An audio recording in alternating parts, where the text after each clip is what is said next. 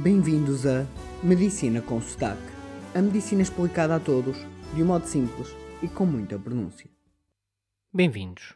Acho que nunca vos expliquei o termo Neuroeconomics, ou em português, Neuroeconomia, apesar de já termos falado imensas vezes de assuntos que lhe dizem respeito. Neuroeconomics é uma tentativa da ciência explicar as nossas decisões, envolvendo múltiplas áreas de estudo, como as neurociências, a economia comportamental e a psicologia. Hoje não vamos falar de neuroeconomics em si, mas num tema que lhe pertence, que são as decisões cerebrais, mais concretamente os erros inatos das nossas decisões. Compreender todo o processo de uma decisão é tão complexo quanto desconhecido, e como nós queremos a medicina explicada de modo simples, vou-vos dar alguns exemplos de como decidimos, sobretudo porque fazemos decisões por vezes erradas e aparentemente irracionais. Um dos melhores exemplos disto é uma falácia chamada Sunk Cost, ou Custo Retrospectivo em português, que explica porque é que continuamos a investir em situações de perda clara. Esta falácia é um erro de decisão intrínseco do ser humano e explica, por exemplo, porque é que nós somos capazes de ver um filme no cinema que estamos a testar até ao fim. O motivo é que nós pensamos, já que pagámos os bilhetes, vamos então ver o filme todo, pois já pagámos. Ou então, agora que já vi uma hora do filme, não vou sair a meio porque já gastei uma hora a ver. Mas isto é completamente estúpido, porque assim não só perdemos o dinheiro, mas também estamos a perder tempo da nossa vida em algo que não gostamos. É estúpido, mas mesmo assim o nosso cérebro faz-nos tomar esta decisão. Mas isto não acontece só com filmes. Acontece em muitas outras situações.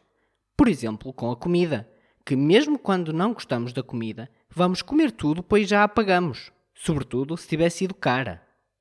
Ou nos relacionamentos.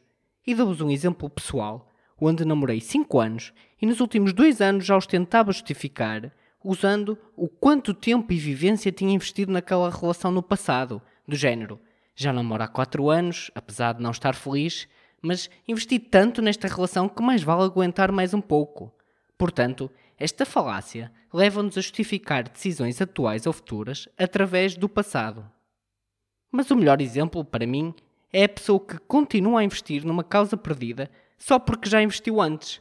Vejamos o exemplo de um carro que custou quarenta mil euros e precisa de uma reparação de mil euros. Como já se investiu quarenta na compra, a pessoa vai usar isso para justificar pagar os dez mil euros da reparação. Mas meses depois tem que pagar mais oitocentos de outra reparação. E como já tinha investido mil antes, vai usar isso para justificar os oitocentos euros da nova reparação e assim em diante. Até que um dia vai perceber que a decisão correta é vender o carro. E já agora, se me permitem, passar a andar de transportes públicos ou bicicleta. E no dia em que vender o carro, vai perceber que a verdade é que já o devia ter feito muito antes, mas andou a justificar algo sem lógica. No fundo, o mesmo que me aconteceu quando acabei o namoro de cinco anos, sabia que devia ter acabado muitos anos antes. Este exemplo do carro também pode ser usado com muitas empresas que vão à falência, mas procuram fundos e empréstimos usando como desculpa tudo o que foi investido anteriormente, para no fim se perder tudo, não só a empresa, como todo o dinheiro investido a tentar salvá-la. Podemos então resumir este viés como uma pessoa que continua a cavar o, so- o seu próprio buraco, e quanto mais cava, mais se afunda nele e mais difícil fica de sair. Termino com um último exemplo desta falácia sunk cost, que é deixarmos roupas que não usamos no armário em vez de as dar, sobretudo se forem roupas caras. Ou então, outro exemplo, mantermos-nos numa aula ou num curso só porque já o pagamos. Mas o que diz a Neuroeconomics sobre esta falácia? Como explica este nosso erro? Existem vários fatores, que são outras falácias e erros, juntamente com também fatores psicológicos. Mas vou guardar para o próximo episódio, já daqui a poucos dias, para este não ficar demasiado maçudo. Obrigado e até já!